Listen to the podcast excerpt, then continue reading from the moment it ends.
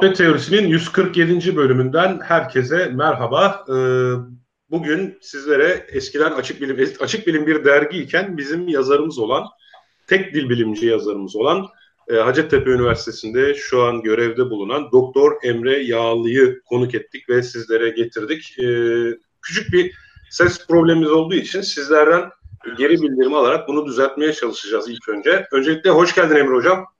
Aa, merhaba, hoş bulduk. Ee, sesim evet biraz e, bu akşam az gelecek. Biraz da benim böyle e, bahar alerjisi problemim olacak. Umarım sesim gider, umarım sesim duyuluyordur yani. Tek dileğim bu şu an, problemim Olduğu var. kadar hocam. Seni ağırlamanın zevki bize yeter. Hoş geldin. Hoş bulduk, çok sağ olun, çok sağ olun.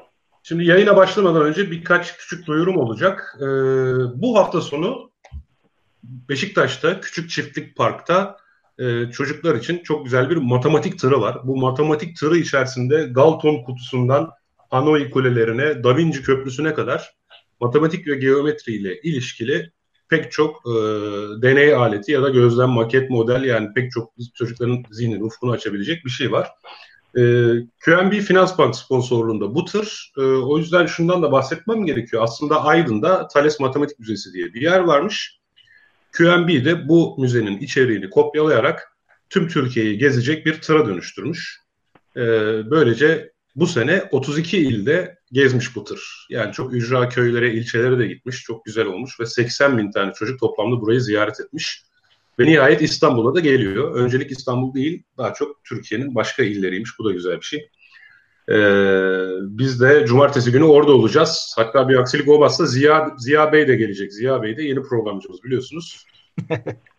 Onu da orada çekeceğiz. Bize anlatacak bakalım neler söyleyecek. Hı. Babası, babası Kaan Bey izin veriyorsa tabii. Valla benim için sorun yok. Kendisi gelmek isterse o paşanın gönlü biraz şeydir, nane olladır. Bir gelir bir gelmez görürüz bakalım. İyi peki ne istiyorsa artık guava kurusu mu, papaya kurusu mu istiyor? Yoksa ben şapkasız çıkmam mı diyor artık ne istiyorsa temin ederiz. Hamburger'e fit olur bence hallederiz. evet Çağlar Tüfekçi çekim yapacak mısınız orada demiş. Evet orada çekim de yapacağız. Bu oradaki materyalleri sizlere açık bilim farkıyla göstereceğiz. Ben de deneyeceğim hepsini. Neler var ben de heyecanla bekliyorum merakla. Evet şimdi e, duyurumuzu da yaptığımıza göre artık konumuza dönebiliriz. Emre Hocam ilk soruyu ben şöyle başlatacağım. Sonra e, zaten hep beraber paslaşırız. Şimdi dil bilim deyince mesela ben geçen Hacettepe Üniversitesi'ne geldim. Beni konuk ettiniz sağ olun. Sizin buna linguistik dediğinizi gördüm. Evet. Bazı başka yerlerde dil bilime karşılık olarak böyle yani dil bilimciyim diyenler filoloğum da diyebiliyor. Yani şimdi bu filoloji nedir, linguistik nedir? Bu ikisi farklı şeyler mi? Aynı şeyin farklı görünümleri mi? Şöyle genel olarak bu konuda bizi bilgilendirebilir misin? Ya ben e, şöyle söyleyeyim, e, dil bilimle filoloji farklı alanlar. E, dil bilim dediğiniz zaman biz e, dili bilimsel e, yöntemlerle, kuramlarla inceliyoruz. Yani herhangi bir dil olgusu, günlük hayatta karşılaştığımız olabilir, insanın zihninde bir yerde gerçekleşen bir şey olabilir. Bunu kuramsal çerçeve çerçevesinde e, inceleyen bir alan dil bilim. Filolojiye bakarsak, filoloji daha çok dilin yapısını, böyle tarihsel geçmişini, e, verilen edebi metinler üzerinden inceleyen bir alan. Aradaki temel farklılık ayrımı bu şekilde yapabilirim. Peki hocam. Ee, peki neler yapıyorsunuz şu an? Öyle başlayalım en azından. Yani ben ne yapıyorum? Ee, ya dil bilimde mi biz ne yapıyoruz? Ben mi ne yapıyorum? Şimdi ben senin üzerinden konuya girelim istedim. Ee, en son bir Edinburgh Üniversitesi'ne gidip geldim bir postdoc evet. araştırma için değil mi? Mesela ee, doktor, o, doktor o konuyu, araştırma. Evet, bir o konuyla giriş yapabiliriz. Yani ben e, doktora tezimde ses algısı çalıştım. İki tane ses parçasının bunlardan biri K, biraz da diğeri de R sesi. E, toplumsal anlamlarla algılanıyor ve biz bunu algılarken hangi toplumsal bilgiyi kullanıyoruz? Ben daha çok bunlar üzerine baktım e, ve bu algıyı e, bir anlayış getirmeye çalıştım. Hangi toplumsal bilgiyi kullandığımıza yönelik. E, benim çalıştığım alan dil ve toplumun etkileşim gösterdiği toplum dil bilim ya da işte sosyolinguistics diye adlandırdığım alan içerisinde giriyor. Ee, hocam sesin biraz daha azalmış. Çok zor duyuluyormuş. Ey, yeni, yeni eyvah, alıyoruz. Eyvah. Başka bir bağlantıya kursak mı diyeceğim. Evet biraz sıkıntı yaşıyoruz o zaman. Yüksek olasılıkla cihazla ilgili de biraz daha telefona ya bir de nezlesin şimdi sana bağır da diyemiyorum. ee, tamam ben biraz daha şey böyle yüksek sesle konuşmaya çalışayım. Yani ses bayağı kötü ama deneyeceğim. Peki. Ben peki de konuşmaya hocam. korkuyorum. Benim sesim de çok patlıyormuş. Ya Biraz ben şöyle burada aslında kontrol odasından senle benim sesimi kıstım. Emre Hoca'nınkini açtım. Böylece dinleyiciler dengeleyebilsin diye ama hiçbir etkisi olmuyor galiba. Hmm, herhalde ne yapalım. Canlı yayınında cilvesi biraz böyle tabii yani. Sesleri stüdyoda ayarlayamıyoruz. E, ben biraz böyle e, bağırmaya çalışacağım. Öyle yapalım. Evet, ben gayet iyi duyuyorum. Herkesi diyenler de var. Ee, demek ki şu son yaptığımız ayarlar biraz faydalı olmuş.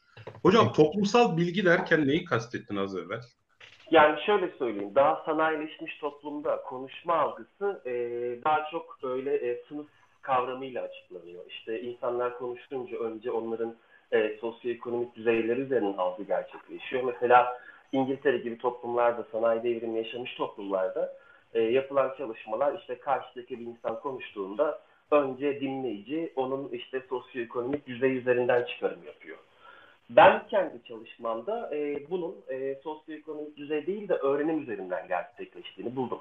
Yani şöyle söyleyeyim, e, bizim çevremizde herhangi biri konuştuğu zaman bizim yaptığımız ilk çıkarım eğitimli mi, eğitimsiz mi? Ama işte Britanya'da yapılan çalışmalarda biz burada daha çok sınıf üzerinden ilk anlamın gerçekleştiğini görüyoruz. Aa bir dakika. işte- Pardon pardon bitti zannettim Hı. de. Tabii, tabii. Şöyle basitleştirebilir miyiz? Yani beni e, kullandığım kelimeler için mazur görsünler sırf anlamak için. Mesela bir kişi kötü konuşuyorsa, normlara uygun konuşmuyorsa diyeyim ya da şiveli aksanlı konuşuyorsa ya da konuşma biçimi böyle çok e, ne bileyim tırnak içinde söylüyorum elit bir konuşma değilse İngilizler bunu sınıfsal bir fark olarak algılarken biz bunu eğitim düzeyiyle ilgili bir fark olarak mı algılıyoruz? Aynen öyle. Biz öyle bakıyoruz. Yani karşıdakinden önce e, eğitim seviyesini, eğitim düzeyini çıkarıyoruz. Yani bu eğitim nedir, bu eğitimsizdir. İlk yaptığımız e, çıkarım bu olmuş oluyor. Hmm. Hmm. Enteresan. Şeyde biraz şivesi bozuk bir profesör gördüğümüzde şaşırmamızın sebebi bu herhalde. yani yani Evet. şöyle söyleyeyim. Bizde mesela ya bu zengindir, değildir diye hani kendimize sorsak ya da böyle yayın takip edenlere sorsak kolay kolay konuşmadan ya bu zengin, bu değildir çıkarılacak bir şey değil böyle bir anlam gibi geliyor ki benim bulduğumda daha çok öğrenim üzerinden yani eğitimli mi, eğitimsiz mi şeklinde bir durum karşımızda. Abi zaten bizde zenginlerde öyle bir durum olmuyor biliyorsunuz. Hatta eski Türk filmlerindeki tiplemelerdir. Kayserili zengindir. Doğrudan şiveli konuşur yani. İşte Kağıtlar vardı mesela değil mi? Veya işte Ali Ağaoğlu bazen çıkıyor konuşuyor. Dediğin doğru. Biz e, konuşmayla ilgili e, sınıfsal ya da zenginlik durumuyla ilgili bir şey yapmıyoruz. E, değerlendirme, eşleştirme yapmıyoruz zaten. Bize göre aynı az önce Kaan'ın dediği gibi mesela geçenlerde birisi bana iki tane profesörün tartışmasını izletti. Tanıdık Evet. bir arkadaş. Aslında herkes tanıyor da kim olduğunu söylemeyin. Ve dedi ki bir tanesini gösterip ya bu adam hiç profesör gibi konuşuyor mu dedi. Niye dedim? Ya dedi görmüyor musun dedi işte konuşma tarzına falan kullandığı işte atasözleri dile. Peki dedim yani bu profesörlüğe engel mi? yani hani adam biraz daha bence şey hani ge- geleneksel şivesine Karadeniz şivesiyle biraz daha bağlı görünüyor. Bu insanın herhangi bir şey öğrenmesine, o alanda bilimsel bir şey üretmesine engel değil. Arkadaşımı kınadığım için söylemiyorum. Hakikaten dediğin gibi bizim bizde böyle bir durum var yani ve siz zannedersem bunu da ortaya koymuşsunuz. Öyle. Evet. Profesör olmak için diksiyon kursuna gitmek lazım herhalde. Öyle bir, şey, bir algımız var. Yani ben mesela şöyle şeyler yaptım hani e, biraz zorlamaya da çalıştım aslında bu bulguyu. Yani misal işte e, bir ses dinlettim katılımcılara. E, dinlerken e, birkaç ek bilgi verdim. E, sosyal bilgi verdim. İşte bu kişi aylık 20 bin lira maaş kazanıyor. E, bu bağlamda algıyı ölçmeye çalıştım. Ya da işte 30 bin lira maaş kazanıyor şeklinde. Algı çok değişmiyor ama ben öğrenim düzeyi, eğitim seviyesinde biraz derece oynattım. İşte lise mezunu, işte üniversite mezunu, doktora mezunu şeklinde. Hatta doktora mezunu deyip işte 3 bin lira maaş alıyor şeklinde bir şey söyledim. Algının değiştiğini gördüm. Yani eğitim burada daha çok şey yapıyor. Yani bu toplumda e, algı sürecinde ön planda. Peki başka toplum örnekleri var mı literatürde mesela? Tamam İngilizler sınıfsal, biz eğitimsel. Peki hani şu ülkede de şu bakımdan algılanıyor diyebileceğimiz var mı başka bir şey? Yani daha çok sanayileşmiş toplumlar olduğu için bu sınıf e, Amerika için geçerli, Almanya için geçerli, Hollanda'da yapılan çalışmalar için geçerli. Ya olay bence benim çıkarımım sanayi devrimi. Yani biz bu ülkede bir sanayi devrimi yaşadık mı? Yaşamadık bir yerden bakarsak. Haliyle toplumsal bir ayrışma oluşmamış, sınıf diye bir şey çıkmamış. Yani benim çıkarımlarım bunlar. Hani mutlaka tartışmaya açıktır bunlar.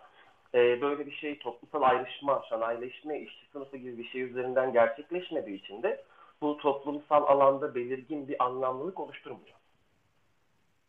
Evet. Valla çok şey e, naçizane tebrik ederim. Çok güzel sonuçları olan güzel bir e, enteresan ilgi çekici bir çalışma olmuş hocam.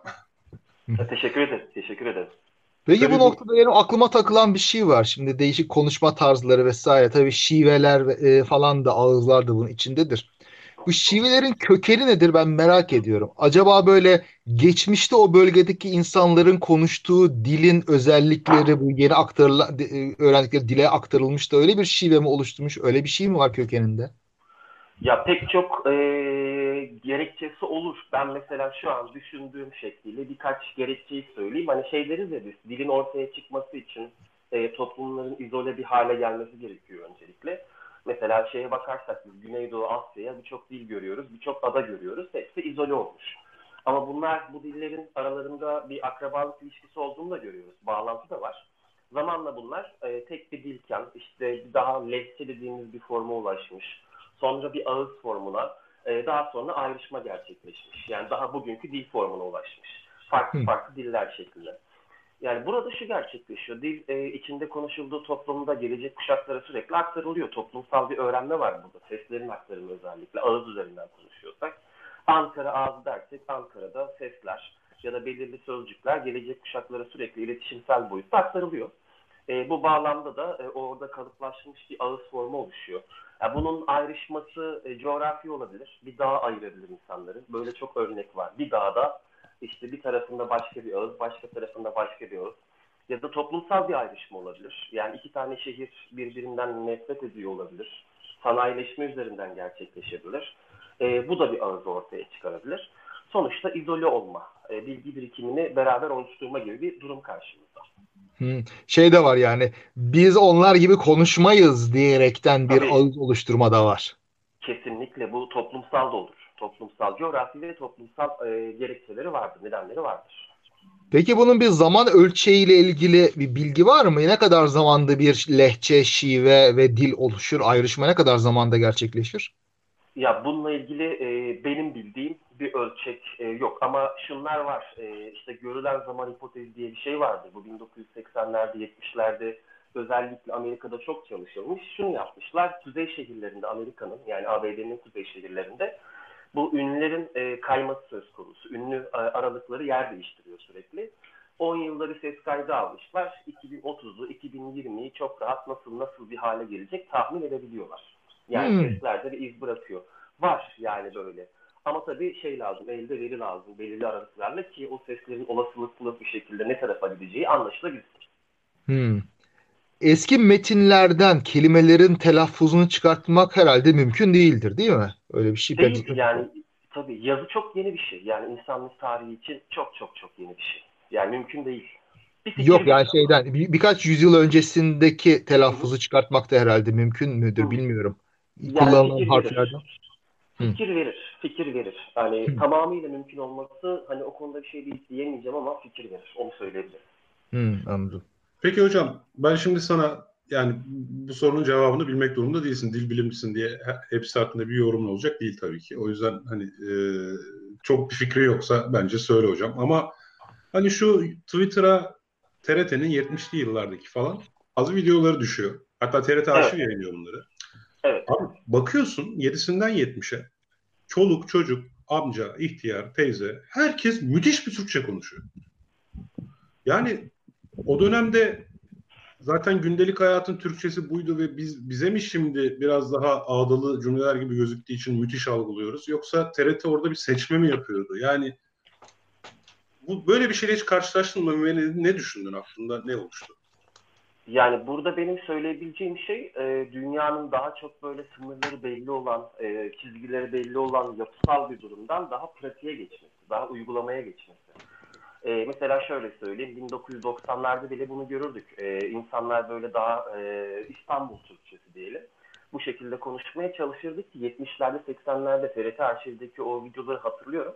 E, onlar da öyle. Mesela Uğur Dündar'ın konuştuğu böyle işte uyuşturucu kaçakçısı vardı bir ara çok popüler olmuştu. Evet, Orada evet. E, ilginç bir şekilde çok çok İstanbul Türkçesi konuşuyordu.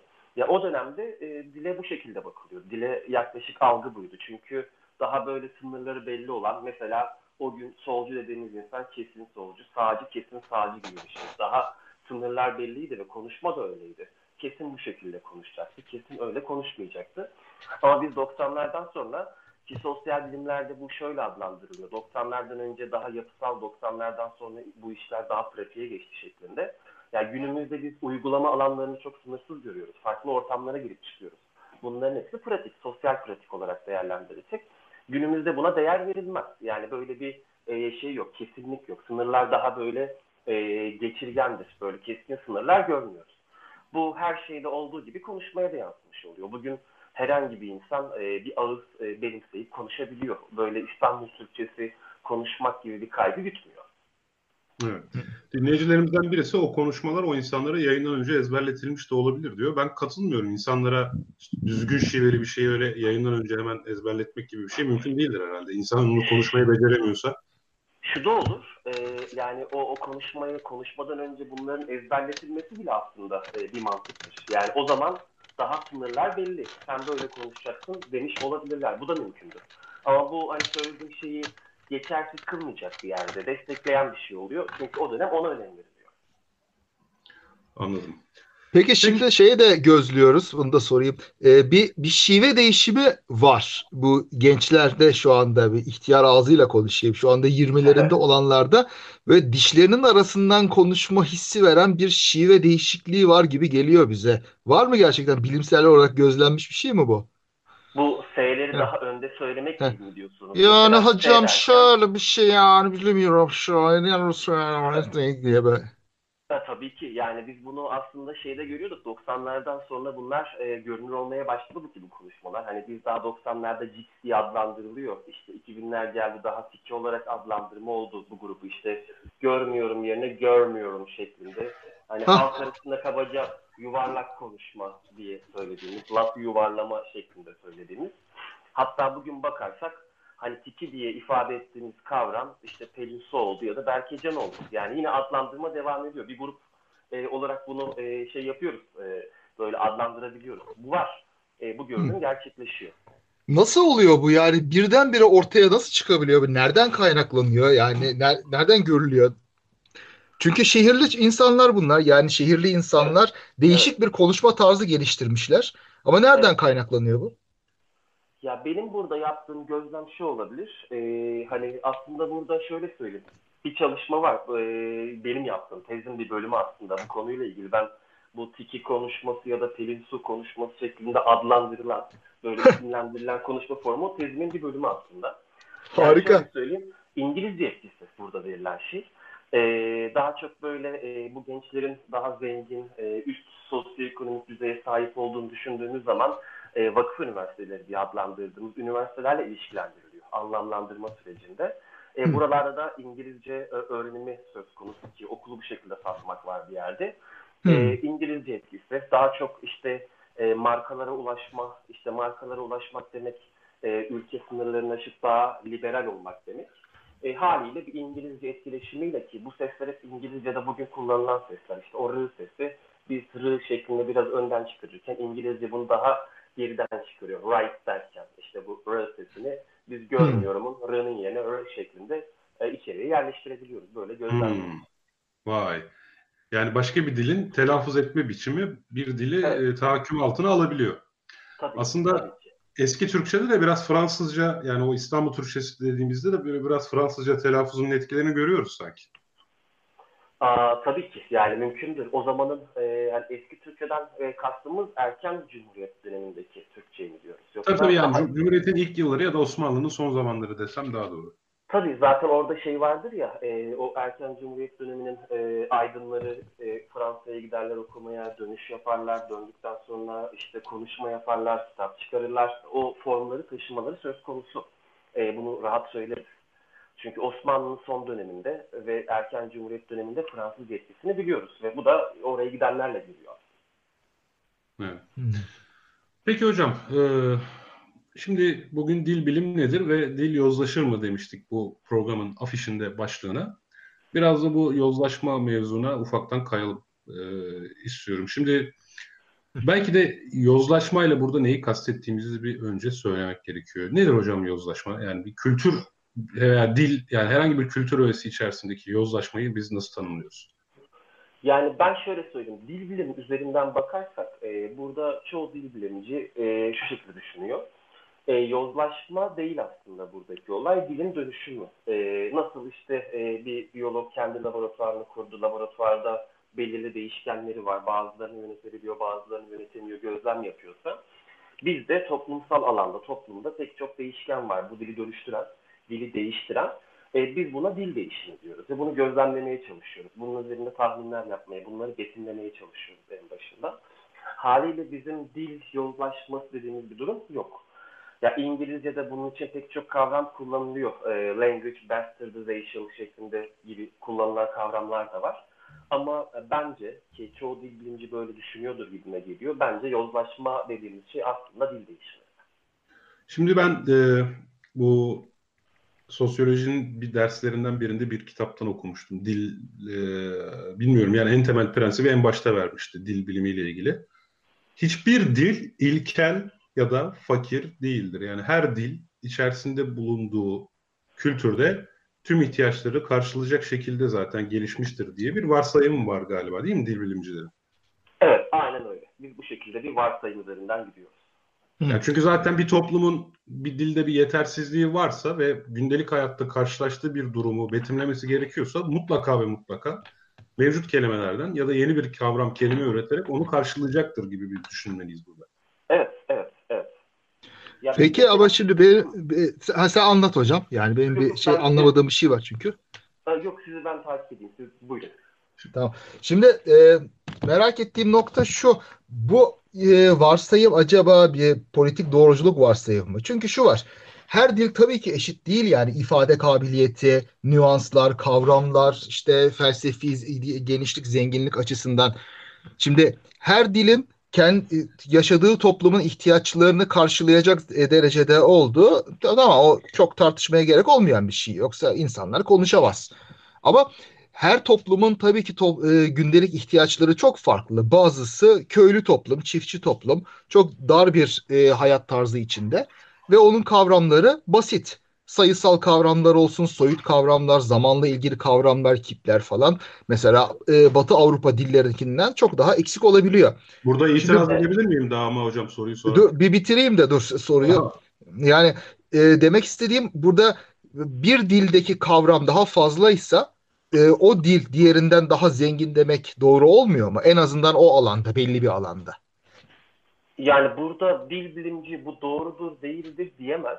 Ee, ama ben katılmam böyle bir düşünce. Yani bir dil zengindir, diğeri değildir şeklinde bir düşünceye katılmam.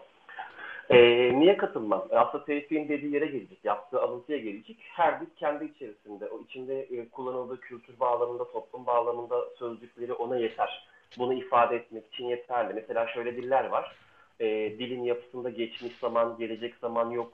Hani bu insanlar geçmiş ve gelecek hakkında konuşmuyor mu diyoruz? Hayır konuşuyorlar. Yani onlar kendi ihtiyaçları çerçevesinde konuşuyorlar. E, ve çok rahat şu da görülüyor. Başka bir dili e, öğrendiklerinde bu insanlar o dille geçmiş gelecek zaman yapılarını kurabiliyorlar. Yani benim de itiraz edeceğim nokta da biraz şuydu. Mesela köy hayatı için dar kapsamlı diye düşünüyoruz ama e, şimdi şöyle Mesela bizim için buğday buğdaydır veya koyun koyundur. Veya işte bizim şu an kent hayatımızda e, gün sabahtan, öğlenden, öğleden sonradan, akşamdan, geceden falan oluşuyor. Ama mesela köylüler kendi hayatı içerisinde, mesela köyde, kırsalda yaşayanlar buğdayın işte mevsim içerisinde büyüme halindeki 8-9 farklı safhasına farklı isim veriyorlar. Ya da e, bize göre işte doğum yapmış koyunun veya doğum yapmamış koyun ya da işte bilmem ne koyun yani bunların hiçbir farkı yokken biz koyuna koyun derken e, onlar farklı isimler verebiliyorlar. Yani onlar da kendi hayatları içerisinde zaten yeteri kadar geniş bir kapsam kullanıyor muhtemelen. Ama o senin dediğin herhangi bir meslek alanı için geçerli değil mi? Buna jargon diyoruz. Yani bir ayakkabıcı da mesela bizim hiç bilmediğimiz terimlerle konuşuyor olabilir ayakkabıyı tamir ederken veya yaparken ki konuşuyor. Bu jargon. Ama özelleşmiş kentli, terimler. Kentli jargonda mesela niçin köy, köyde dar olduğunu düşünüyoruz ki biz, bizimle kent kentle aynı kapsamda konuşmadığı için öyle düşünüyoruz. Evet e, yani da, köye gittiğimiz zaman kablosuz internet bağlantısının e, hiç orada mesela böyle bir mesele olmadıysa bunun bir karşılığı yok tabii ki ya da Ta, e, tamam. Yani ben evet. de onu diyorum aslında. Yani şimdi me- mesele olur da yani akıl erdiremez gibi bir şeyim yok. Irkçılıkla ilgili bir şey değil hayır, bu. Hayır Akıl erdiremez dediğini iddia etmiyorum. Yanlış anlaşılmasın. Yani e, onların dili de kendi yaşayışlarını karşılayacak kadar geniş zaten.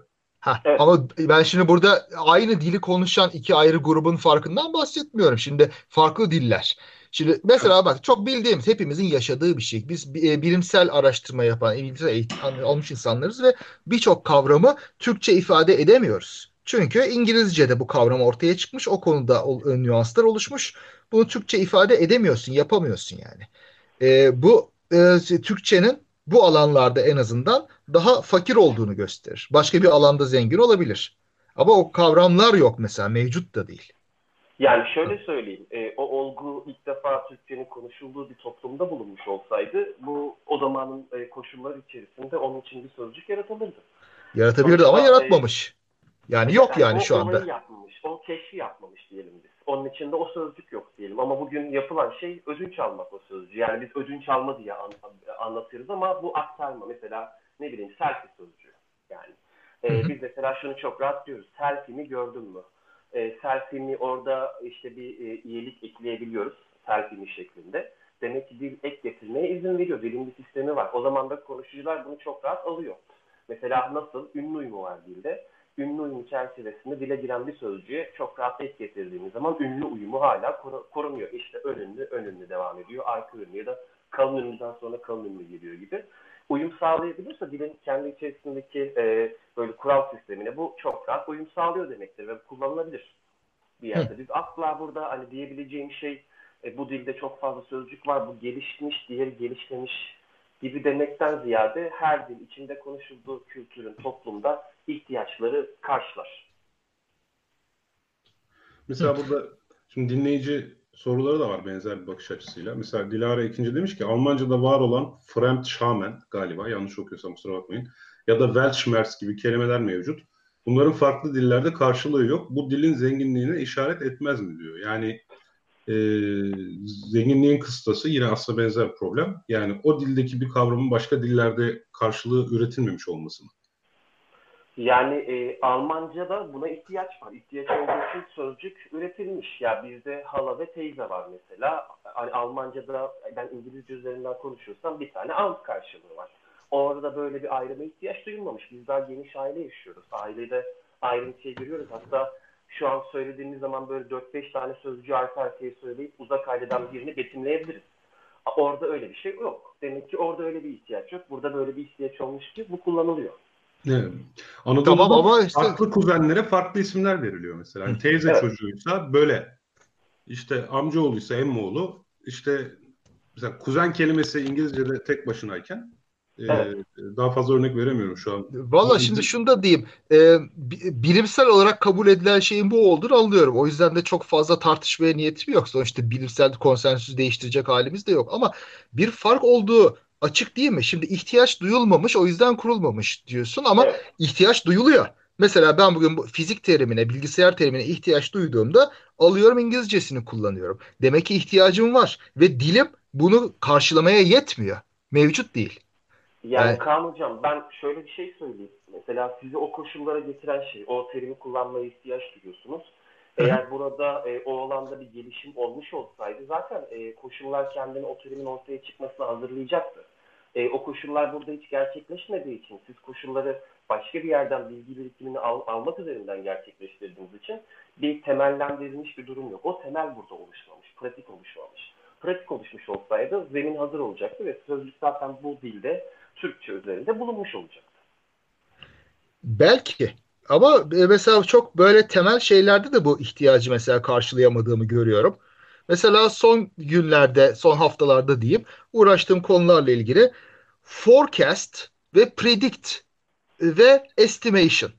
Şimdi bunların hepsinin Türkçesi tahmin, tahmin, tahmin. Bu bunlar böyle çok da böyle e, uçuk, aşırı teknik, kenarda köşede kalmış kavramlar da değil. Buna karşılığımız olmamış mesela. Evet, evet. Yani e, bu doğru. Yani bu konuda e, şey yok. Zemin hazırlanmamış. Öyle bir ihtiyaç duymamış. Sözcük, yani bir tek kullandığımız sözcük e, belirli ortamları karşılamamış. Daha geniş anlamda kullanılıyor belki. Hani bunu diyebiliriz. Yani işte orada neden onu karşılamamışız, neden bu hiç aklımıza gelmemiş soruları da geliyor ama artık orada dil bilimden çıkıp herhalde tarihin, sosyolojinin, antropolojinin alanına giriyor olsak gerek. Aha, kesinlikle, evet. Hı. Anladım. Yani o zaman ben de daha fazla uzatmayayım bu konuyu. Aktap sosyal bilimci olarak perspektif, perspektifine alayım. Mesela Kaan senin verdiğin örnek şu. Yani demek ki burada bilim ve teknolojiyi esas olarak ön plana çıkartıp bilim ve teknolojide karşılığı olmadığı için böyle bir yoruma ulaşıyoruz. Ee, yani, yok bilim teknolojiyle alakalı değil ki benim verdiğim örnek. Mesela tasavvufta pek çok kavram geliştirilmiştir. Yani tasavvuftaki bir kavramın da muhtemelen İngilizce karşılığı yoktur. Yani, bilemiyorum. Şimdi şeyi de Hristiyan tasavvufuna da bakmak lazım yani. yani yok yani demek tamam bu. Hristiyan tasavvufu da muhtemelen burada yoktur. Yani bur, burada söylemeye çalıştığımız şey ki bir e, Ceren adlı izleyicimiz de yazmış. Ya burada Hı-hı. aslında bir kültürün nerede yaratıldığını konuşuyoruz ve kültürün zenginliğinden ya da kültürde bir gelişmişlikten bahsediyoruz. Dilde değil. Çünkü dil muhtemelen o kültürel gelişmişlik seviyesine zaten ayak uyduruyor. Yani ve evet yani ve biz e, kültürü de o dil üzerinden tanımlıyoruz. Yani bunlar birbirini aslında tuhaf bir şekilde karşılıklı tanım, tanımlıyorlar. Anladım. Peki o zaman tamam. O zaman. An, an, anlıyorum. Yani değil, fırsatı olsaydı kurardı ama tabii bu test edilebilir bir şey de değil aslında. Geri tabii. dönüp çünkü e, başka bir ortama bir milleti koyup acaba bunun kavramını oluşturuyor mu oluşturuyor mu pek de diyemiyoruz. Tarihimize de baktığımızda hep böyle başka dillerden de kelime almışız. Gerçi herkes almış. O da bir ilginç. Evet. Neyse şey yapmayalım. Anlatır. Ya sonuçta bilimsel konsensüs bu olduğuna göre çok böyle tartışılacak bir tarafı yok. Yani bence sadece bilimsel konsensüs olduğu iç, için mi onu bilemedim ya. Yani şimdi bizler haliyle bilim insanları, bilime teknolojiye değer veren insanlar olduğumuz için yaşadığımız, karşılaştığımız zorluk genelde bilim alanında bilmediğimiz bir kelimeyle karşılaşıp onu ona bir karşılık bulamamış olmaktan kaynaklanıyor. Hatta yine bilimsel perspektif içerisinde ya Papua Yeni Gine kültürü çalışan bir insan, Papua Yeni Gine kültürü içerisinde tek bir kelimeyle ifade edilen örnek veriyorum yani sago ağacının dallarının sarkık olma durumu gibi bir şeye Papua Yeni gelirler bir kelime söylemiş olsun X. E bunun da karşılığını İngilizce'de bulamayacak. Mesela Salt bu alandan yola çıkarak e, İngilizcenin Papua Yeni Ginece'ye göre fakir olduğunu söyleyemez ama İngilizcenin Papua Yeni Gine'nin e, yaşadığı coğrafya ve iklimdeki kelimelerini karşılayacak düzeyde belki olmadığını söyleyebilir. Ama hani buradan genel bir şeye ulaşılabilir mi ondan emin değilim. Yani bu görüşe ben katılırım. E, bu şekilde gerçi sonuçta e, kültürü, e, kültürel alanda ihtiyaç üzerine gerçekleşen sözcükler. E, yani buna sadece sözcük üzerinden bakmayalım, dil yapısı üzerinden de bakarız. Yani mesela şunu düşünün, e, Almanca ve İngilizce biz geçmişte çok birbirine benzer yapılar diye düşünürüz ki öyledir. E, Almanca'ya bakarsak ya da Almanca, Fransızca, İspanyolca, Arapça ile böyle deneyimimiz varsa onlarda e, dil bilgisel cinsiyet vardır. Bu bizim artikel dediğimiz Almanca'da hmm. bu tanımlıklar. İngilizce bunları kaybetmiş yani bırakmış. Bu çok şey farklı bir olay, büyük bir olay bir yerden bakarsak. Yani o zaman şunu dememiş, şunu demişlerdir mutlaka. Yani bunlar niye kullanmıyor, dili yanlış kullanıyor falan demişlerdir. O toplum o an ona ihtiyaç duymamış yani bir anda. Ve zaman içerisinde tabii ki bir anda ben kastım benim bu. Zaman içerisinde İngilizce bu dertiş, ne gibi o a, a, tanımlıkları terk etmiş ve süreçte bugünkü halini görüyoruz. Hmm. Bu sadece sözcük değil, o gramer yapısı üzerinde de gerçekleşebilir. Peki bunların hepsini birleştirelim o zaman. Çünkü yani Kaan Hocam da şu sebeple haklı oluyor. Şimdi büyük ölçüde artık kültürün sürükleyicisi olan şey bilim ve teknoloji olduğu için bilim ve teknolojiyi üreten ülkeler bu alanda daha hızlı ve daha çok kavram evet. üretiyorlar ve evet. biraz daha onları geriden takip eden diller e, hızla bunun yerine bir kavram oturtamayacağı için e, diğerlerine göre kapsamsız kalmaya başlıyor. Çünkü artık dil de sadece coğrafi sınırların içerisinde olmaktan çıktı. Yani küreselleşmeyle beraber, hızlı iletişimle beraber e, tüm dünyada üretilen yeniliklerin, kültürün, bilimin paylaşılmasıyla beraber haliyle dillerin dönüşüm hızı dünyanın değişim ve iletişim hızının gerisinde kaldı. Evet. Diyebilir miyiz? Yani en azından. Diyebiliriz, diyebiliriz. Aynen toparlamak için böyle bir şey söyleriz çok Peki e, gelecekte bütün diller birleşebilir mi? Tek bir dünya dili olabilir mi? En azından kavramsal olarak mümkün mü yani? Ya aslında bugün teknoloji hani bu e, yenilikse ve sözcük üretim aşamasında bizim en çok karşımıza çıkan e, bir bilgi birikimi ise zaten teknoloji için hani Facebook'in söylediği yerden ben sürdürürsem aslında bir meta dil gibi bir şey olmuş oluyor. Sürekli e, bir kavram çıkıyor ve bu bütün dilleri anında geçiyor. Anında bütün diller bunu almış oluyor.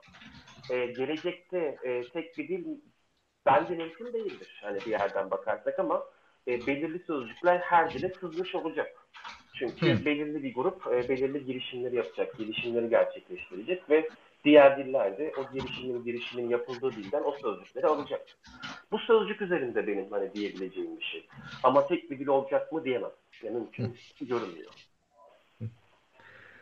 Bir aykırı daha sor, soru daha sorayım. Aykırı derken dil bilimcilerin genel kabulüne aykırı. Dil bilimciler genellikle böyle e, dillerin kaybından çok üzücün, üzüntü duyarlar. Yani bir dil ıı, soyu tükenir artık kimse kullanmaz olur. Ee, bu gerçekten kötü bir şey midir? Kötüyse neden kötüdür? Yani bir e, insanların daha fazla birbirini anlayabilmesi yani bu kadar dil çeşitliliğin azalması kötü müdür? Biraz böyle şeytanın avukatı tarzında sorayım. Bir, yani bilimsel bakış nedir yani burada? Yani üzülür. Mesela şunu düşünün. E, ya, biyolog ya da bitkici varsa, yani bitki çalışan alanı o olan varsa Mesela en basitinden e, dünyada pek çok farklı dil var. E, belirli toplumlar bizden uzakta yaşıyorlar ve bitkilere isimler veriyorlar. Ve bizim e, çoğu bitki adı e, o bitkinin bulunduğu yerde e, o konuşan toplumdan gelir. Bir evrensel bir adı vardır, bir de o yerel adı vardır. Bir dil ölünce o bitki adları gitmiş oluyor. Bitkiye dair bütün bilgi birikimi gitmiş oluyor. Ee, mesela Ubıkça vardır. Türkiye'de işte son e, ölenlerden, ölen dillerden biri olduğu söylenir. İstanbul, Ubıkça'da yanılmıyorsam hani Süvence şeklinde adlandırılıyor. Denizin ötesindeki şehir diye bir kavramla İstanbul'u adlandırıyorlar. Bu dil öldükten sonra artık denizin ötesindeki şehir diye bir anlam kalmamış oluyor. Hı hı. Yani insanlığın ortak mirası, bilgi birikimi de gitmiş, kaybolmuş oluyor. Bitki adları kayboluyor, işte kayalık adları, coğrafi yer adları kaybolmuş oluyor. Yani bir anda aslında bilgi kaybı demek, dillerin yok olması. Peki ama zaten belki 100 kişinin bilemedim 1000 kişinin bildiği kelimeleri zaten dünyanın geri kalanı bilmiyorsa bunu kaybetmek gerçekten bir miras kaybı oluyor mu? Yani sonuçta e, oraya o e, keşfi yapmak için birileri gider. E, gitmeden kaybolmuş oluyor. Aslında gitmiş olsaydı ya da girecek olsa, gelecekte oralara gidecek olsa e, o bilgi birikimlerini zaten kazanacak insanlığın ortak mirası. Ortak bir bilgi birikimi oluşturacak bu da. Hı hı. Yani bu şekilde söyleyebilirim. Yani e, henüz keşfedilmemiş yerlerde bilmediğimiz diller kayboluyor. O diller kaybolmasa onları keşfedeceğiz. Ve o bilgi birikimi ya da bilgi birikimi e, insanın ortak bir mirası olabilecek. Peki o bilgi birikimi o dilden başka bir şekilde edinilemez mi? Sonuçta diyorsun belli bir kayalık, belli bir bitki. E onu başka dilde konuşan birisi de keşfedebilir ve adlandırabilir ve inceleyebilir. Tabii yeniden keşfetmek her zaman mümkün ya. Tabii ki. Yani ortak miras benim bahsettiğim şey buradaki ortak miras. O kültürün bildiği, o toplumun e, adlandırdığı bir e, bitki de kaybolmuş oluyor. Ortak mirasa erişemiyoruz. Hani asıl üzerine durmaya çalıştığım şey bu. Anladım. Ama bu tabii kaçırılmaz bir süreç herhalde değil mi? Çünkü bunun tabii ciddi ki. dinamikleri var. Ha, tabii, Muhakkak ki, tabii ki. Peki buna karşı karşı durmak mümkün mü? Mesela e, ülke politikalarıyla veya e, grupların kendi içindeki politikalarıyla bunu durdurmak mümkün oluyor mu? E, tabii canlandırmak mümkün. Biz bu tür çalışmaları daha çok e, Güneydoğu Asya'daki e, dillerde görüyoruz. Genelde işte Britanya kaynaklı çalışmalar, oradan son gelen çalışmalar bu dilleri kayıt altına alıyor. Ya da Amerikan yerli dilleri, Amerika'nın kuzeyinde o Kanada boyundaki yerli dillerin farklı yöntemlerle, farklı çalışmalarla kurtarıldığını biliyoruz. Hı. Yani, yani kayda almanın ötesinde yaşamasını sağlamak mümkün oluyor mu? Evet, Evet oluyor. Yani önce kayıt altına alınıyor. Daha sonra eğitimde aileler teşvik ediliyor. Teknoloji devreye giriyor. E, mesela Facebook'u o dilde kullandırıyorlar. E, bunu teşvik ediyorlar. Bu iletişim ortamı sağladıktan sonra dil sürebiliyor. Hmm. Anladım. Peki abi şey Şimdi e, Zehra Hoca da sormuş. Zehra Hoca da bizle beraber bu arada. Zehra Taşkın. E, şimdi mesela bilgisayar gibi bir örnek var değil mi? Ay, Aydın Köksal evet. mı bulmuştu bilgisayarı? Bilgisayar başka şekilde evet, bulundu bilmiyorum ama hani onu... E, kendisi buldu. E, Hacettepe'de bilgisayar mühendisliğinde hocaydı. Ben e, öyle hatırlıyorum. E, kendisini soruyor. Şimdi computer da bu topraklarda veya bu kültürde üretilmemiş bir şey olmasına rağmen hani ona bir eski Sadri Alışık filmlerinde kompüter deniyordu hala. Ama bir şekilde bir zaman bilgisayar hatta ben ortaokulda bilgisayar kursuna gitmiştim. İşte tuş takımı, fare, işlemci, disket sürücü böyle her şey Türkçe öğretiliyordu. Bu kavramların pek çoğu çok başarılı bir şekilde dilde kendine yer bulabilirken e, bazı kavramlar bulamıyor. Şimdi bunun arkasındaki e, fark ya bu farkın sebebi ne sence? Bir onu soracağım. Bir de yani şöyle bir efsane vardır. Bu gerçek mi onu soracağım. Çünkü şakalara konu olan diye Zehra Hacı da söylemiş. İşte bu otobüs yerine çok oturgaçlı götürgeç falan. Bunlar gerçekten zamanında önerildi mi TDK tarafından? Yani ben ilk soruya bir cevap vereyim. Sonra ikinci soruyla ilgili fikrim yok ama bir şey diyebilirim belki. E, Aydın Köksal e, aslında bilgi birikimiyle alanda var olan kişi. Ve e, ortaya attığı sözcükler o dönem Türkiye'den hani bilgisayarın da böyle yaygınlaştığı bir ortam oluşturuyor. Bunun hemen ertesinde öncesinde gerçekleşiyor. Haliyle bilgi birikimi üzerinden gelen bir e, sözcük yığını var elimizde. Bilgisayar ile evlere ulaştıkça bu bilgi birikimiyle beraber geliyor. E, yani sonuçta e, bu insanlar Türkiye'de o dönemde e, bu alanda bilgi birikimini üretiyorlardı. Böyle söyleyebilirim. Yani hatta benim e, ilginç bir anım var öyle anlatayım. İşte biz e, bir dil bilim kurultayı düzenliyorduk bundan yıllar önce. E, teşekkür belgesi bastıracağız. E, Aydın Köksal Hoca bizim bir davetli konuşmacımızdı orada. E, ben gitmiştim kırtasiye işte teşekkür belgesini bastıracağız. İşte kırtasiye bu kenarlarını kesiyor sayfanın. Orada şöyle bir şey demiş bulundum işte e, o işte teşekkür belgesini kestiğiniz kişi Türkiye'de bilgisayar sözcüğünü ortaya atan kişidir falan diye. Artık niye demişse o da gitti yani ben de bunu kesen kişiyim ne oldu yani demişti. Yani aslında yani tabii böyle şeyler oluyor. Ee, yani Aydın Köksal e, orada e, çok fazla sözcük ortaya atan kişi. Hatta bizim Teknokent'te Bilişim Limited şirketi vardır. E, sanırım kendisinin. Bilişim sözcüğünün tescillenmesi de söz konusu bir yerde. E, bunların hepsi o dönemdeki büyük bilgi birikiminin ürünü. E, bu şekilde geliyor ve insanlar bu sözcükleri alabiliyorlar. Aslında otorite bir yerden bakarsak. Hmm. Yani bir de şunun da etkisi var muhtemelen değil mi? Bilgisayarı daha sonra Türkiye'de pazarlayan kişiler dergilere verdikleri reklamlar, televizyonlara verdikleri reklamlar, ilanlar ve benzeri bilgisayar kelimesini kullanmış olmalı ki yani onlar da evet, evet. bu kelimeyi hani dile katmış olmak için. Evet. Tekelden çıkması çok önemli. Yani bugünkü gibi çok bilginin e, böyle e, uçsuz bir yerlere gittiği, böyle çok kaotik bir şekilde aktığı bir ortam yok. Orada dediğin gibi bir gazete var, bir dergi var. Reklamı yaptı mı o zaten bilgisayara erişecek insanlara o dergi gazete erişiyor. 1980'lerdeki dergi reklamlarına baktığında hep bilgisayar yazıyor. Hep bilgisayar. Evet. Yani kompütür çok çok az. Bu 70'lerde falan kalmış bir şeydir. Dedeler zamanında. Evet. Yani burada zamanda da zaten pek çok konuda o zaman TRT'nin falan etkili olduğunu söyleyebiliriz yani. Bilmiyorum TRT'nin ne kadar etkisi var ama yani. O tek yayıncı yani. olduğu için yani Hı. o TRT zamanda bir kavramı bir televizyona nasıl taşıdıysa halk da öyle öğrendi. Hı. Öte yandan şey var işte o, o dönemde yine bilgisayar terimlerinden örnek verirsek pek çok başka şey de vardı. Sen de dedin işte yok tuş takımı işte dosya dediğimiz şey kütük diyorlardı öyle hatırlıyorum. E, bilgi yazar vardı yazıcı yani printer. Bunlar bayağı kayboldu ama. Şu anda bu terimler içinde bilgisayar dışında Türkçeleşmiş pek bir şey kalmadı. Belki fare. O kadar.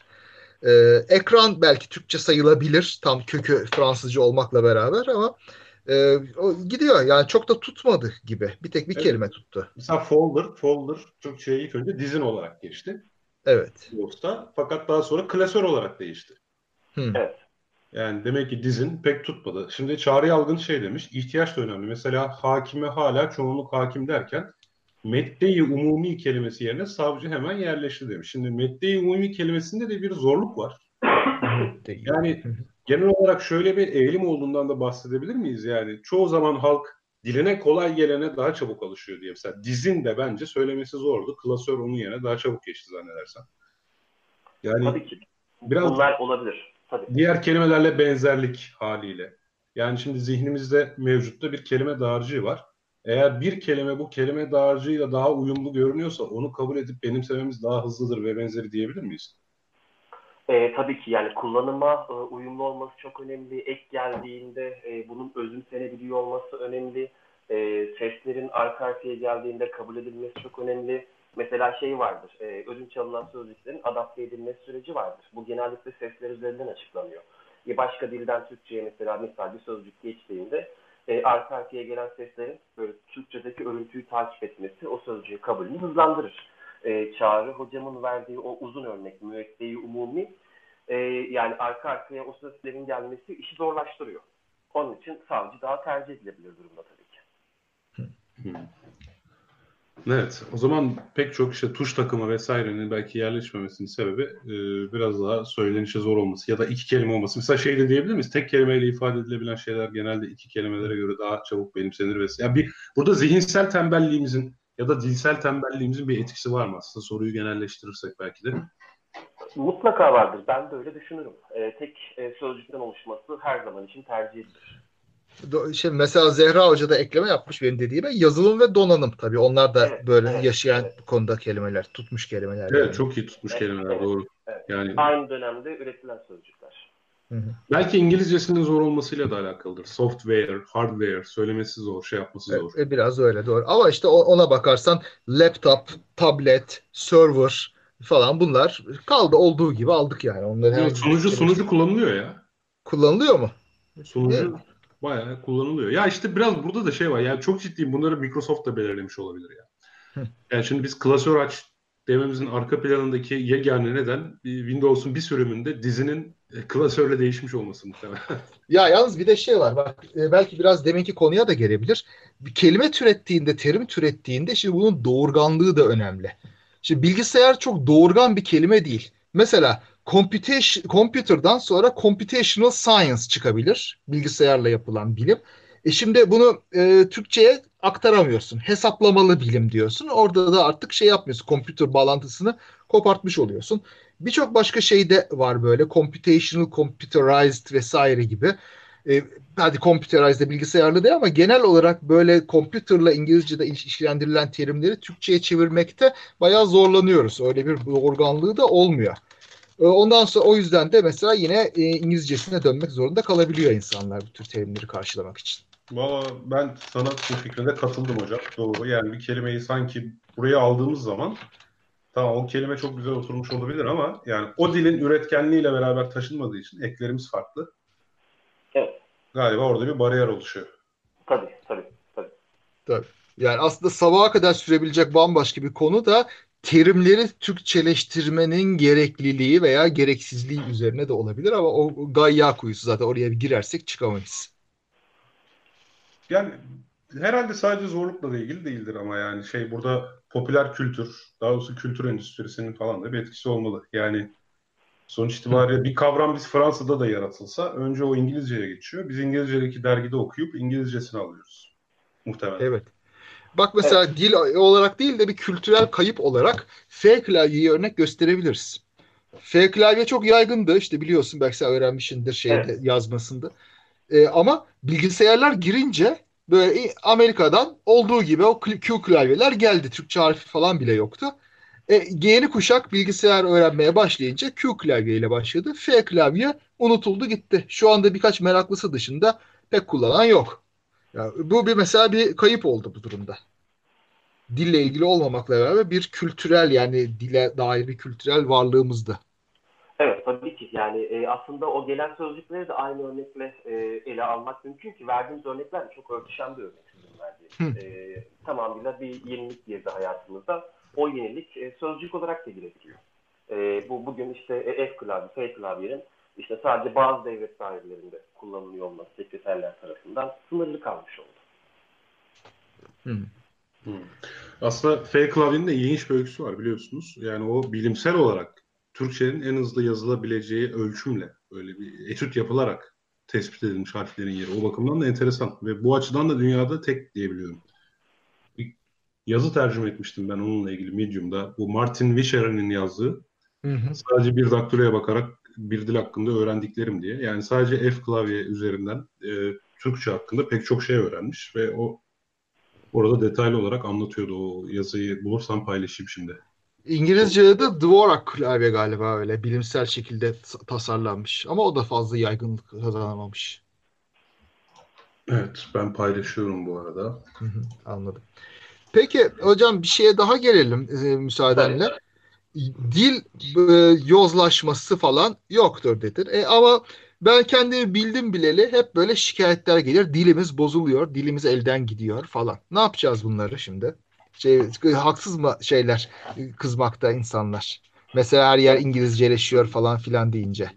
Değişim ya ne şimdi e, değişim ne zaman değişimdir ne zaman bu e, kayıptır? O, o konuda bir bilimsel konsensüs var mı? Ya bizim mesela bu tür e, dil elden gidiyor yorumlarına yaptığımız ya da dil yozlaşmasına ilişkin böyle yaptığımız gözlemlerin büyük bölümünü sanırım yazı üzerinden veriyoruz. Yazma hmm. üzerinden veriyoruz. Ya yani yazı hayatımızda çok çok yeni bir şey e, bir yerden bakarsak. E, kimse böyle konuşma sırasındaki o dönüşümleri pek örneklemez. Mesela şöyle bir şey söyleyeyim ben size e, göreceğim diye yazıyoruz ama konuşurken göreceğim, göreceğim şeklinde söylüyoruz. Bu ne zaman işte Facebook, Twitter'da göreceğim, göreceğiz, göreceğiz şeklinde yazılmaya başlandı. İnsanlar bir anda kaygılarının yükseldiğini düşünürler bu konuda. Ben mesela şeyi hatırlarım burada. E, John McWhorter diye bir dil bilimci var. Benim sevdiğim bir dil bilimci. Bu tek konuşması var bunun bir tane. Ee, şey diyor kendisi, ilk insan diyor, ilk yani şu günkü formumuz bize benzeyen e, canlıların ilk çıktığı zamandan şu anda bir 24 saat getirsek diyor. Şimdi şu an biz 23.59'dayız diyor. Yazı saat kaçta bulundu diye soruyor. Hmm. Yani yazının bulunduğu saat 23.07. Biz şu an 23.59'dayız. Yazı çok yeni bir şey. Yani bilmediğimiz kendi türümüzün bir tarihi var. Ama o başından bir yerde konuşuyor bunlar. E, bu çok yeni bir şey. E, hatta kendi şey der böyle, e, beni şu an uyutsalar der. Yine aynı konuşmada. Güzel bir konuşma, tek konuşmasıdır bu. E, beni bir süre uyutsalar diyor işte ne diyeyim bir 10 yıl 20 yıl sonra uyandırsalar benim ilk soracağım şey şu olacak diyor. E, şu an diyor 15-16 yaş grubundaki gençler Facebook'ta Twitter'da nasıl yazıyor ben ona bakarım diyor. Beni hmm. heyecanlandıran şey bu diyor çünkü gelecekte bu dil böyle konuşulacak diyor. Bu bir öngörüde bulunmaya çalışıyor. Süreçteki e, aslında durum bu. Biz onun için kaygı duymak yoktur. Aslında burada kaygıyı kim duyacak? E, yazmayı, o dilin kural, dili kurallı şekilde yazmayı e, sembolik bir kapital olarak gören mesela yazarlar bu kaygıyı duyar. Çünkü yazarların bir kaynağıdır bu. E, aslında bir sermayesi ellerindeki. İyi yazarak daha hızlı yazabilir. Daha böyle bir olayı daha farklı şekilde anlatabilir. Bunu ben anlarım mesela. Yazar kaygısı vardır. Yani yazar çok rahat der bunu böyle kullanmamalısın, bu böyle kullanılmamalı şeklinde. Ama biz dil bilimci olarak buradaki olayı tamamıyla dilin değişimi, dönüşümü üzerinden görüyoruz. Yani ya, şey... dil, dil bilimci olarak senin görevin diyorsun kaydı tutmak. Ne oluyor ne bitiyor. Ben böyle nereye gitmelidir evet. falanla ilgilenmem diyorsun. Tabii ki yani norm yapmıyoruz burada. Yani kuralları koymaktan daha çok tahmin etmeye çalışırız. Yani Peki ama şimdi bizim böyle geçmişimize de bakarsan Türk Dil Kurumu'nun ta kurum, kuruluşundan beri Türk Dil Kurumu dışındaki dilcilerinde pek çok durumda işte doğru Türkçe nasıl olmalıdır? Doğru ifade nasıl olmalıdır? Öyle konuşma böyle konuş. O kelimeyi kullanma bu kelimeyi kullan gibi şeyleri nereye koymak lazım bu durumda? Yani, yani şöyle, yanılgı içindeler mi? Aslında şeydir. Türk Dil Kurumu burada kendi kurucu değerlerine sadık kalıyor bir yerden bakarsak. Hani e, o dil polisliği diye tabir ettiğimiz ifade. E, burada Hani bu ben anlarım bunu. Türk Kurum adına anlayış gösterebilirim. Çünkü bir misyonu var. O misyon dili işte geleceğe aktarmak, dili olabildiğince muhafaza etmek. Kendi görüşleri üzerinden. Böyle bir durum var. Ve hatta şunu söyleyeyim. Türk Dil Kurumu'nun tarihine bakarsak biz e, yönetim kurulunda dil bilimci hiç görmedik. Sadece tanıyorum. Yanlış bilmiyorsam bu son e, yani şu dönemde Türk Dil Kurumu yönetiminde dil bilimci var. Bugüne kadar dil bilimci olmadı.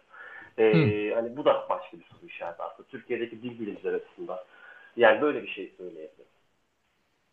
Peki hocam e, Musa Kora'dan güzel bir soru sormuş ve sorusu benim de merakımı cezbetti. Tamam yani dilde bir e, fakirleşme olmadığını bir şekilde e, kavramların ifade edilebileceğini düşünüyoruz da mesela bu şapka işaretinin kaldırılması mevzu var.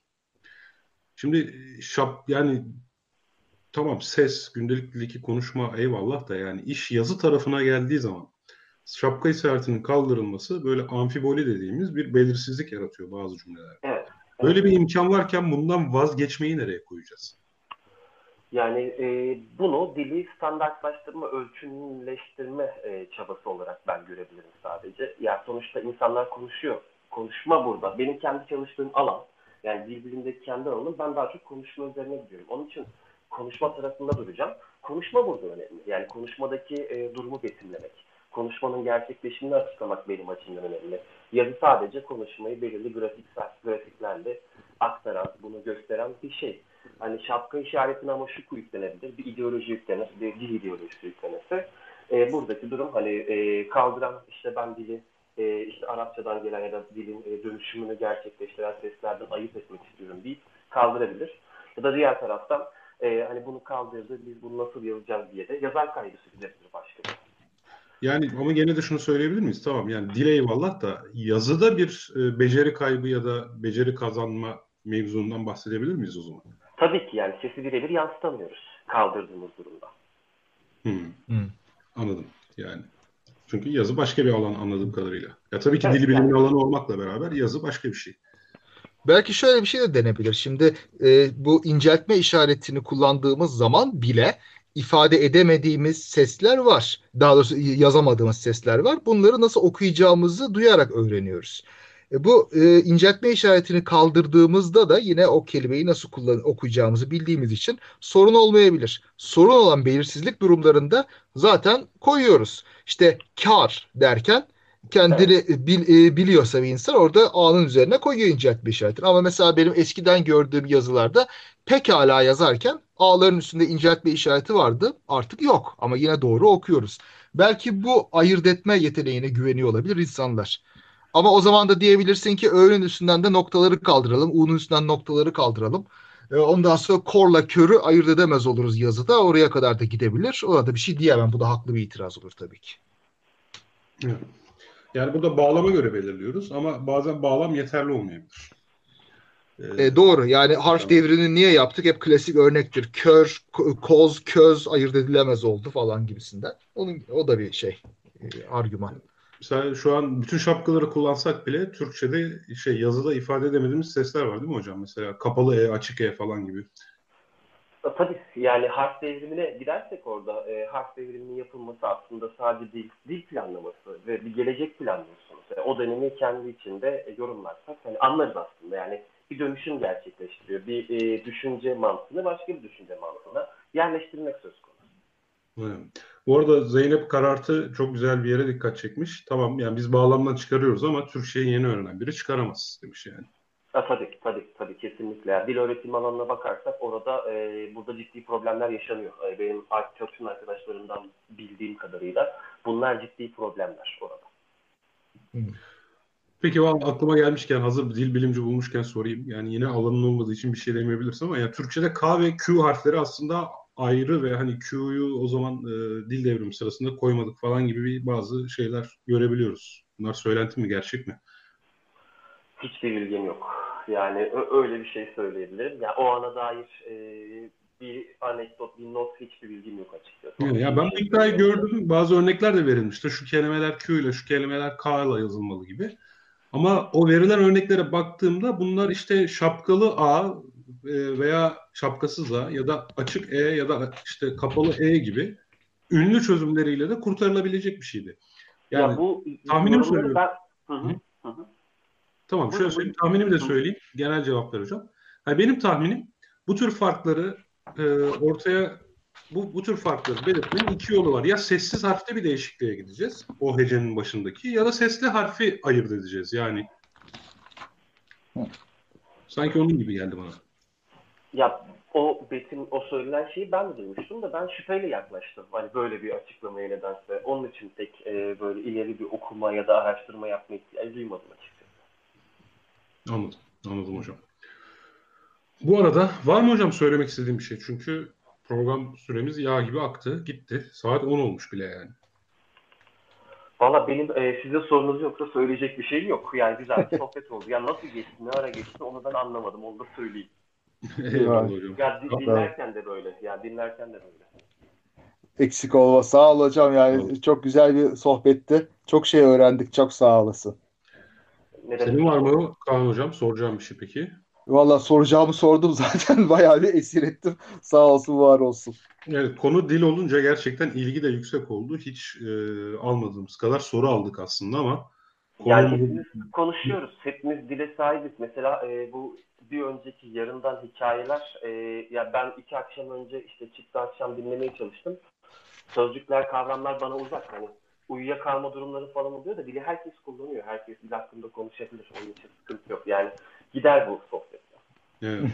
Hocam gelmiş geri gelmişken söyleyeyim. Zygmunt Bauman sosyal bilimle fen bilimleri arasındaki en önemli farkın bu olduğunu söylüyor. Artık fen bilimlerde bir şeyi incelemek için çok spesifik bilgiye, alete, edavata, araça ihtiyaç var. Ama sosyal bilimlerde hepimiz birer gözlemciyiz zaten ve incelediğimiz şey çevremizde, elimizde, zaten kendimizde. Evet. Dolayısıyla sosyal bilim konuları çok su götürüyor. Çünkü e, senin de söylediğin gibi herkes de var. yani evet. şimdi gökyüzünü incelemek için teleskopa muhtacız. Ama, Ama dili incelemek için değil. Evet. evet. Evet. Hocam biraz e, ses sorunları olduğu dinleyicilerimizden e, özür dileriz bu bakımdan ama e, program boyunca genel bir şikayetle karşılaşmadık. Umarım hallolmuştur. E, Emre Hocam çok teşekkür ederiz tekrar. E, ben çok teşekkür ederim. E, gerçekten çok teşekkürler. Çok e, teşekkürler tekrardan Emre. Belki tekrar konuşuruz. Dil bilimi çok zengin bir alan. Sosyolinguistik bayağı ilginç bir alan. Yani toplumsal hayat dilin nasıl kullanıldığı falan. Bir daha fırsat bulursak bir daha bir konuşalım. Tabii ne demek. Çok ne isteriz. Demek. Ben, ben çok her zaman hazırım. Hiç sorun yok. Çok sağ olun. Eksik olma. Çok teşekkürler. Emre Hocam sen açık bilim ekibindensin sonuçta. Yani eski yazar kadromuzdansın. Dolayısıyla aklına ya şu konuyu konuşalım bence önemli de dediğin herhangi bir şey olursa e, yaz abi hemen e, ilk fırsatta, ilk müsait zamanda konuşalım. Tamamdır, tamamdır. Aklımda. Çok teşekkür ederim. Tamamdır. O zaman 147. bölümümüzün sonuna geldik. E, herkese sevgiler, selamlar e, ve güzel haftalar diliyoruz. E, gelirseniz eğer hafta sonu e, matematik tırında görüşmek üzere. İyi akşamlar. İyi akşamlar. Daha fazla bilgi edinmek isteyenler Tarihi Osmanlı Mecmuası'nın 3. cüzünün 1912. sayfasına bakabilirler efendim.